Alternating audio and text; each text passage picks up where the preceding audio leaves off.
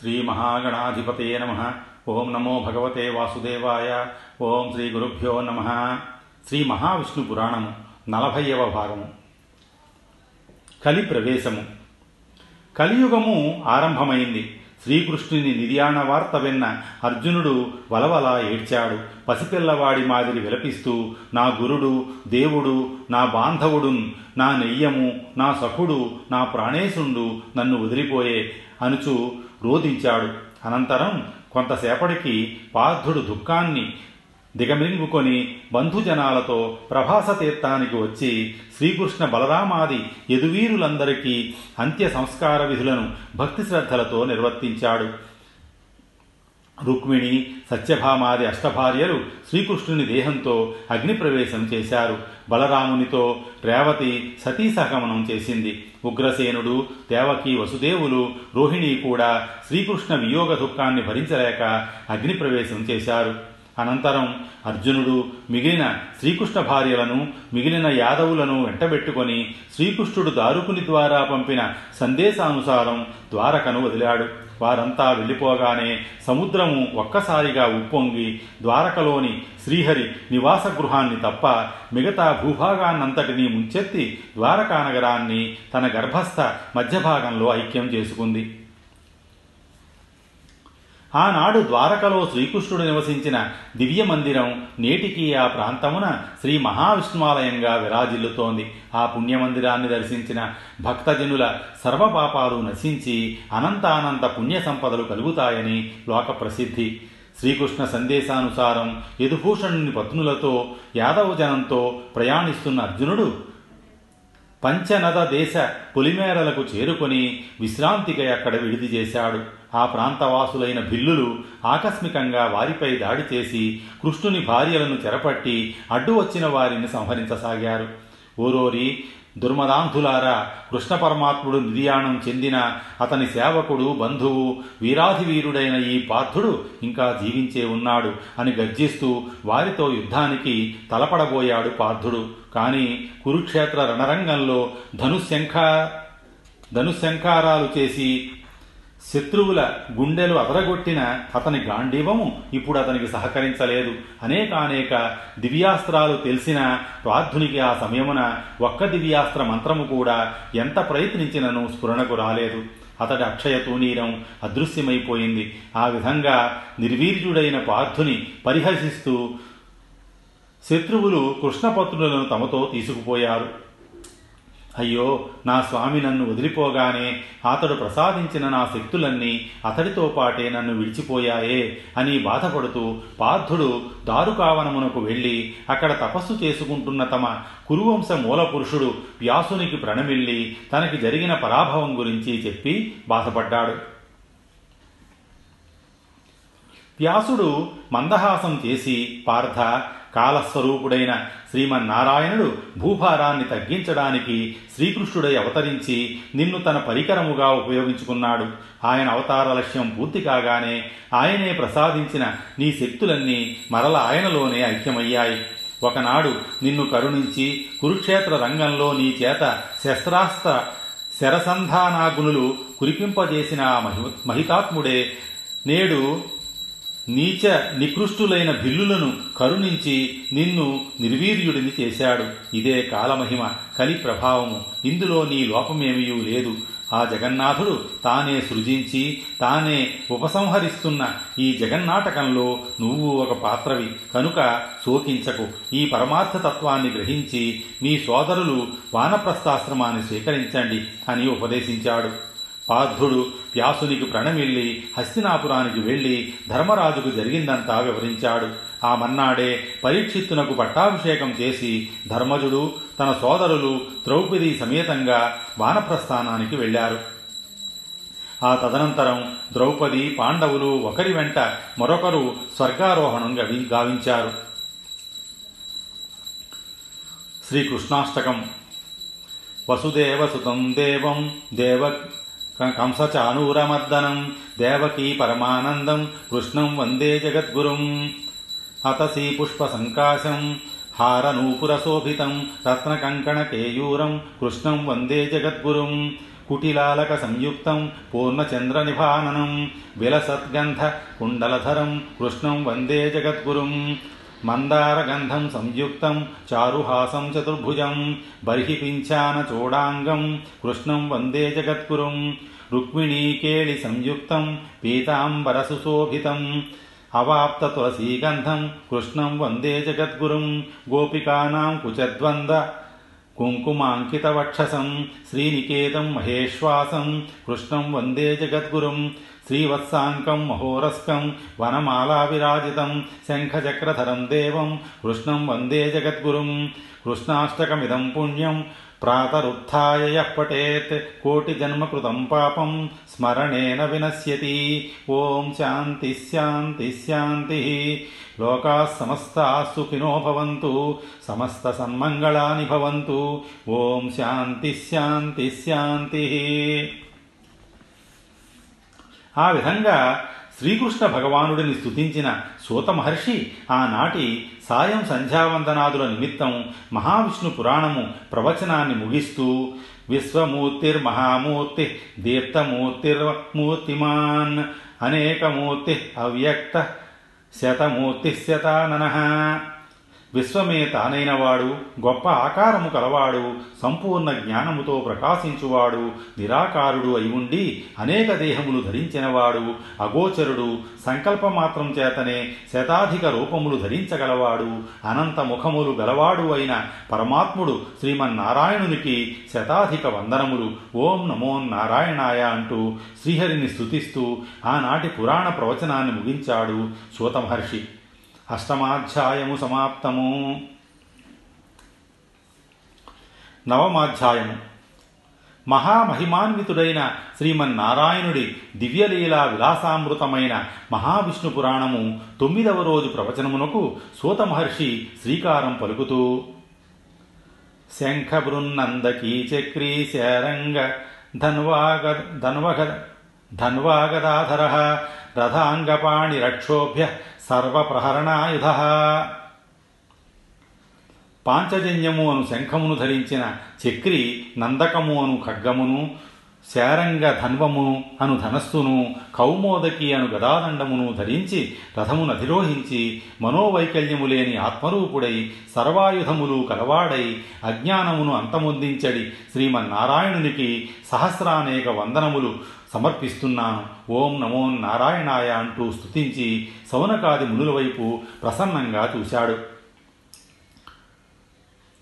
భగవద్బంధువులారా సౌనకాది మునుసత్తములారా ఇప్పటి వరకు మీకు కృత త్రేత ద్వాపర యుగాల్లో జరిగిన మహావిష్ణువు దివ్యలీలా విశేషాలను ఆ జగన్నాథుడు ధరించిన అవతారాలను వినిపించాను. ఇప్పుడు వినిపించబోతున్న కలికి అవతారం భవిష్యకాలంలో రానుంది. ఈ కలికి అవతారం గురించి పూర్వం బ్రహ్మదేవుడు నారద మహర్షికి చెప్పాడు. ఆ నారదుడు మా గురుదేవులైన వ్యాసుల వారికి చెప్పగా వారు భవిష్య పురాణములో కలికి అవతారమును గ్రంథస్థం చేసి ఆపై తమ కుమారుడైన సుఖమహర్షికి చెప్పారు. అనంతరం సుఖమహర్షులు నాకు వినిపించారు.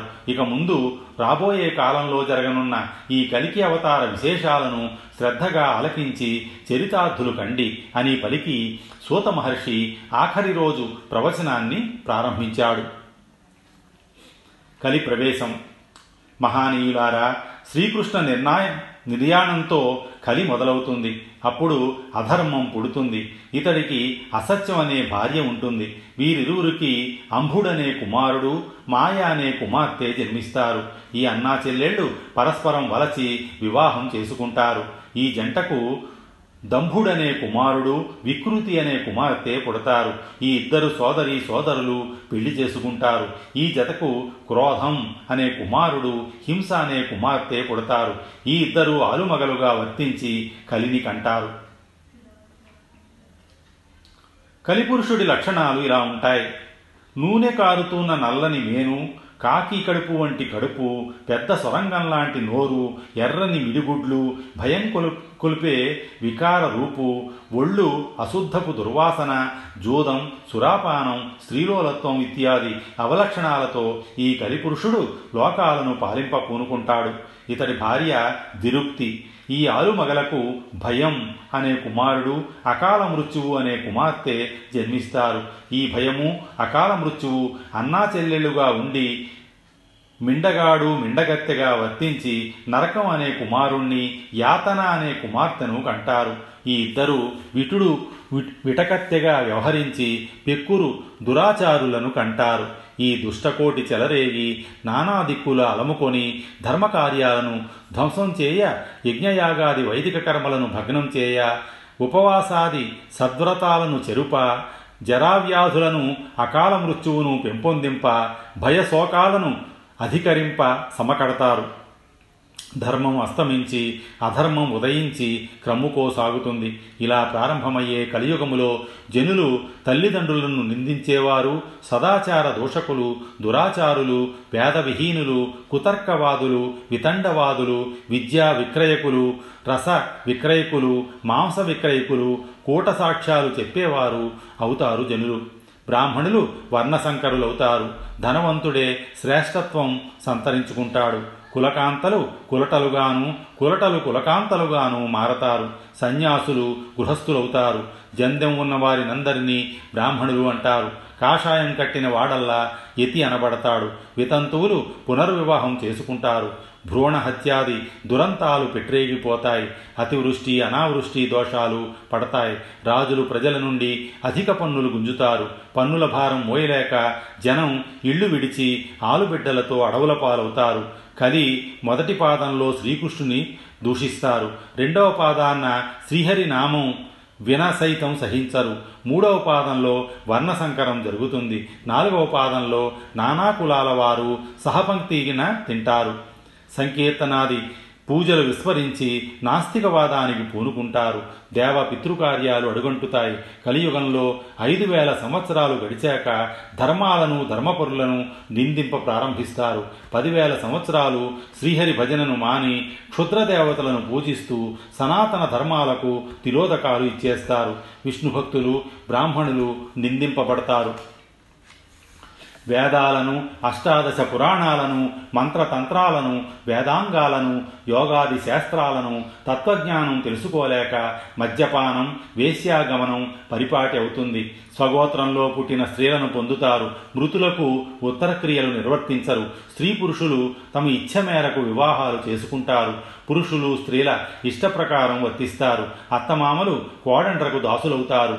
స్వమత ధర్మాలను వీడి మ్లేచ్ఛమత నియతులను శ్లాఘిస్తారు. మనుష్యుల మాటల్లో మాత్రమే అహింస దయాశీలం నిలచి ఉంటాయి. ఇలాంటి పాపాల వల్ల స్త్రీ పురుషులు రోగులు కుంటి గుడ్డివారు గూనిగా గూనివారు మరుగుజ్జులు చెవిటివారు చేతులు లేనివారు యవనంలోనే ముసలివారు అల్పాయుష్కులు మరణ సమయాన కూడా లోభం వేడనివారు అవుతారు.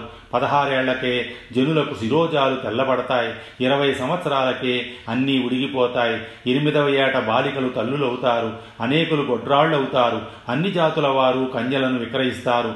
తల్లి అక్క చెల్లెలు కోడలు ఆర్జించే సంపాదనతో కుటుంబం పోషింపబడుతుంది. దేవ బ్రాహ్మణ గురు ద్రవ్యాలను సంగ్రహిస్తారు.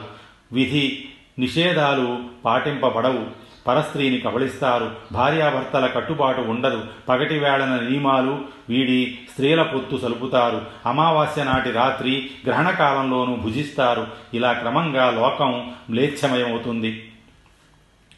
కలికి అవతారం. ఈ రీతిలో జనులు యజ్ఞయాగాదులను మానుకోవడంతో దేవతలు పాపభారం మోయలేక భూదేవి కూడా వారితో కలిసి బ్రహ్మ వద్దకు వెడుతుంది. చతుర్ముఖుడు వారి పాట్లు ఆలకించి శ్రీమన్నారాయణుడే శరణ్యుడని చెప్పి వారిని తోడ్కొని గోలోకానికి వెడతాడు. శ్రీహరికి నమస్కరించి భూదేవి పాపుల భారం మోయలేక తన వద్దకు రావడం లగాయితూ దేవతల బాధలను విన్నవిస్తాడు. శ్రీహరి ఆ విన్నపాన్ని ఆలకించి వారి పట్ల కరుణ వహించి ఇలా అంటాడు. విచారించకండి భారతవర్షంలో శంబళ అనే గ్రామంలోని విష్ణుయసుడనే బ్రాహ్మణుడు మహనీయుడు. అతడికి సుమతి అనే ఇల్లాలు ఉంటుంది. నా అంశ ఆమె గర్భాన్న పుడుతుంది. ఆ లక్ష్మి సింహళ ద్వీపాన బృహద్రథుడనే రాజుకు కౌముది అనే భార్యందు జన్మించి పద్మావతి పేర పెరుగుతుంది. మీరందరూ మీ మీ అంశలతో నాకు బంధువులై జన్మిస్తారు. నేను భూభారం తొలగిస్తాను. మరుత్తులు నాకు భక్తులవుతారు. కనుక వారిని ఈ భారత వర్షానికి మండలాధీశ్వరులుగా చేసి కృతయుగ ధర్మాలను పునరుద్ధరించి నేను మళ్ళీ గోలోకం చేరుకుంటాను. ఆ మాటలు విని బ్రహ్మాది దేవతలు సంతోషించి నిజ నివాసాలకు వెళ్ళిపోతారు. శ్రీహరి తాను బ్రహ్మాదులతో చెప్పిన ప్రకారం సుమతి గర్భాన చతుర్భుజాలతో జన్మిస్తాడు. ఆ సమయంలో దేవతలు పుష్పవర్షం కురిపించి కలి భయాన్ని వేడతారు. ఆ విప్రదంపతులు చతుర్భుజాలతో జన్మించిన ఆ బాలుణ్ణి చూసి ఓ మహాపురుష మేం మానవులం అయినప్పటికీ పూర్వపుణ్యవశాన నిన్ను దర్శించాం. దేవతల నిమిత్తం భూభారం తొలగింప నువ్వు రహస్యంగా మా ఇంట జన్మించావు అని ప్రార్థించి మాయా మోహితులై పుత్రప్రభావాన్ని వహిస్తారు. ఆ సమయంలో గంగాదేవి స్త్రీ రూపాన కమండలో కమండలువున జలం తెచ్చి ఆ బాలునికి స్నానం చేయిస్తుంది. అనంతుడు అమృతం వసగుతాడు. శ్రీహరి రెండు చేతులు గలవాడవుతాడు. ఆ తల్లిదండ్రులు పుత్రోత్సవం జరిపించి కోటి గోవులను దానం వసగి భోజనాదులచే బ్రాహ్మణులను తృప్తిపరుస్తారు. ఇరవై ఒకటవ రోజున మార్కండేయుడు ఆదిగా గల మహామునులు ఆ బాలుని దర్శింపవచ్చి స్తుతించి కలికి అనే నామకరణం చేసి తమ ఆశ్రమాలకు తిరిగి వెళ్ళిపోతారు. ఆ బాలుడు శుక్లపక్ష చంద్రునిలా దినదిన ప్రవర్ధమానుడై పెరుగుతూ వస్తాడు. ఈయనకు ముగ్గురు అన్నదమ్ములు ఉంటారు. వారి పేర్లు కవి ప్రాజ్ఞుడు సుమంతుడు. వారి తల్లిదండ్రుల పట్ల గురువుల పట్ల భయభక్తిపరులై వేదపారాయణులు ధర్మనిరతులు అవుతారు. విశాఖయూపుడనే రాజు ఆ దేశాన్ని పరిపాలిస్తూ ఉంటాడు. ఉపనయనానంతరం కలికిమూర్తి బ్రహ్మచర్య వ్రతం పాటించి వేదశాస్త్రం శస్త్రవిద్య నేర్వనించి తండ్రి వద్ద సెలవు పుచ్చుకొని ఇల్లు విడిచిపోతాడు ఆ విషయం తెలుసుకొని పరశురాముడు దారిలో ఆ బాలునికి తారసపడతాడు. నేను భృగువంశంలో జన్మించిన వాణ్ణి నన్ను పరశురాముడంటారు. ఇరవై ఒక్కసార్లు క్షత్రియ నిర్మూలన గావించి వారి రక్తంతో పితృతర్పణం చేశాను. నేను మీకు విద్య నేర్పడం ద్వారా కలిగే కీర్తిని పొందగోరి వచ్చాను. కలికిమూర్తి ఆయనతో మహేంద్రగిరిని ప్రవేశించి అరవై నాలుగు కళలను ధనుర్విద్యతో వేదమును నాలుగు నెలల కాలంలో పూర్తి చేసి సకల విద్యా ప్రపూర్ణుడై చేతులు జోడించి గురువు ఎదుట నిలబడి ఏం దక్షిణ? అర్పించమంటారు? అని అడుగుతాడు. అప్పుడు పరశురాముడు ఆయనతో స్వామి శ్రీహరి పూర్ణాంశతో భూభార నివారణార్థం జన్మించావు. ఆ కార్యం నిర్వర్తించడమే గురుదక్షిణగా నేను పరిగణిస్తాను. నా ద్వారా నేర్చిన విద్యలన్నీ నీ జయం నిమిత్తం ఉపయోగపడుగాక. పార్వతీ శంకర్లు సకల శాస్త్రాలను వసగుదురుగాక. సింహళ ద్వీపంలో పద్మావతిని మనువాడి ధర్మహీనులను రాజులను తుదముట్టించి దిగ్విజయం చేసి మరుత్తు దేవాసి అనే క్షత్రియోత్తములకు రాజ్యం ఇస్తావుగాక అంటాడు. పరశురాముని దీవెనలు అందుకొని కలికిమూర్తి బిలువోదకేశ్వర క్షేత్రానికి వెళ్ళి అక్కడ వెలసి ఉన్న పార్వతీ పరమేశ్వరులకు నమస్కరించి స్తుతిస్తాడు. హరుడు సంప్రీతుడై చిరునవ్వుతో ఆ బాలుని చేరదీసి తన అంకాన కూర్చోబెట్టుకొని నువ్వు త్రిలోకాధిపతివైన శ్రీహరివి కలిభారం తీర్ప అవతరించావు. ఈ గరుడాస్వాన్ని తీసుకో. ఇది కామగమనం కలది. పద్నాలుగు భువనాలను త్రుటిలో తిరిగి రాగలదు. ఈ రత్నపు పిడిగల కరవాలాన్ని కూడా అందుకో ఇది పాపులను సంహరిస్తుంది అని అంటాడు. తదుపరి కలికిమూర్తి అశ్వాన్ని అధిరోహించి శంబళ గ్రామానికి వెళ్ళి తల్లిదండ్రులతో తాను అభ్యసించిన విద్యలను పొందిన వరాల గురించి మనవి చేస్తాడు. ఆ తరువాత ఆ దేశపు రాజైన విశాల విశాఖయూపుడు జనుల ద్వారా కలికిమూర్తి మహత్యం విని ఆయన్ను సందర్శించి ఆయనకు సేవలు అనరుస్తాడు. అందుకు కలికిమూర్తి రాజా విష్ణుభక్తులలో నువ్వు ముఖ్యుడవు అవుతావు. ధర్మవర్తనంగా ప్రజలను పాలించు. నా సృష్టిలో బ్రహ్మ క్షత్రియ వైశ్య శూద్రులు బ్రహ్మచారి గృహస్థు వానప్రస్థు యతులు ప్రధానులు. వీరు కలిబాధల వల్ల స్వకీయ ధర్మాలను వీడి భ్రష్టులైనారు. వారిని మళ్ళీ బాగుపరచాలి. నువ్వు అశ్వమేధయాగం నిర్వర్తించు. అందువలన దేవతలు తృప్తి చెంది వర్షాలు కురిపించడం చేత సస్యాలు ఫలిస్తాయి అని చెబుతాడు. ఆ పలుకులు ఆలకించాక రాజు రాజనీతులు ధర్మాలు తెలుసుకొని ధర్మంగా రాజ్యపాలన కొనసాగిస్తాడు. సుకుడు గగన మార్గంలో సింహళద్వీపం చేరి పద్మావతికి కలికిమూర్తి వృత్తాంతం అంతా తెలిపి ఆమె శివుని ఉపదేశం మేరకు విష్ణువును పూజిస్తుంటే త్వరలో శ్రీహరి వచ్చి ఆమెను వివాహమాడతాడని చెబుతాడు. తరువాత సింహళం నుండి శంబళ గ్రామానికి పోయి కలికిమూర్తిని దర్శించి ఆమె వృత్తాంతం తెలుపుతాడు. అప్పుడు శ్రీహరి దివ్యాంబరాలు ధరించి ఈశ్వరుడిచ్చిన కామగమనం గల అశ్వాన్ని అధిరోహించి సుకుడు ఆకాశ మార్గాన వస్తూ ఉండగా సింహళ ద్వీపానికి వెళ్ళి ఆ నగర రమణీయతకు అబ్బురపడుతూ ఒక దివ్య సరోవరంలో స్నానానంతరం స్ఫటిక సోపానం మీద కూర్చుని పద్మావతికి తన రాక తెలుప సుకుణ్ణి పంపుతాడు. ఆయన అంతఃపురానికి వెళ్ళి పద్మావతితో శ్రీహరి రాకను తెలుపుతాడు. పద్మావతి తన చెలికత్తెలతో బయలుదేరి శ్రీహరిని దర్శించి మళ్ళీ నగరానికి వచ్చి తల్లిదండ్రులతో శ్రీహరి రాకను తెలియజేస్తుంది. వెంటనే రాజు సపరివార సమేతుడై వెళ్ళి కలికిమూర్తిని దర్శిస్తాడు. ఆయన్ను యథారీతిన పూజించి సగౌరవంగా తోడుకొని వెళ్ళి దివ్య భవనంలో ఆయనకు బస ఏర్పాట్లు చేస్తాడు. ఆ తరువాత ఒక శుభముహూర్తాన్న రంగరంగ వైభవంగా తన కుమార్తెను ఆయనకిచ్చి వివాహం జరిపిస్తాడు. మామగారు జరిపిస్తున్న మర్యాదలకు సంతసిస్తూ శ్రీహరి కొన్ని రోజులు అక్కడ ఉండి సుఖభోగాలు అనుభవిస్తాడు. స్వస్తి శ్రీ ఉమామహేశ్వర ప్రబ్రహ్మార్పణమస్తు.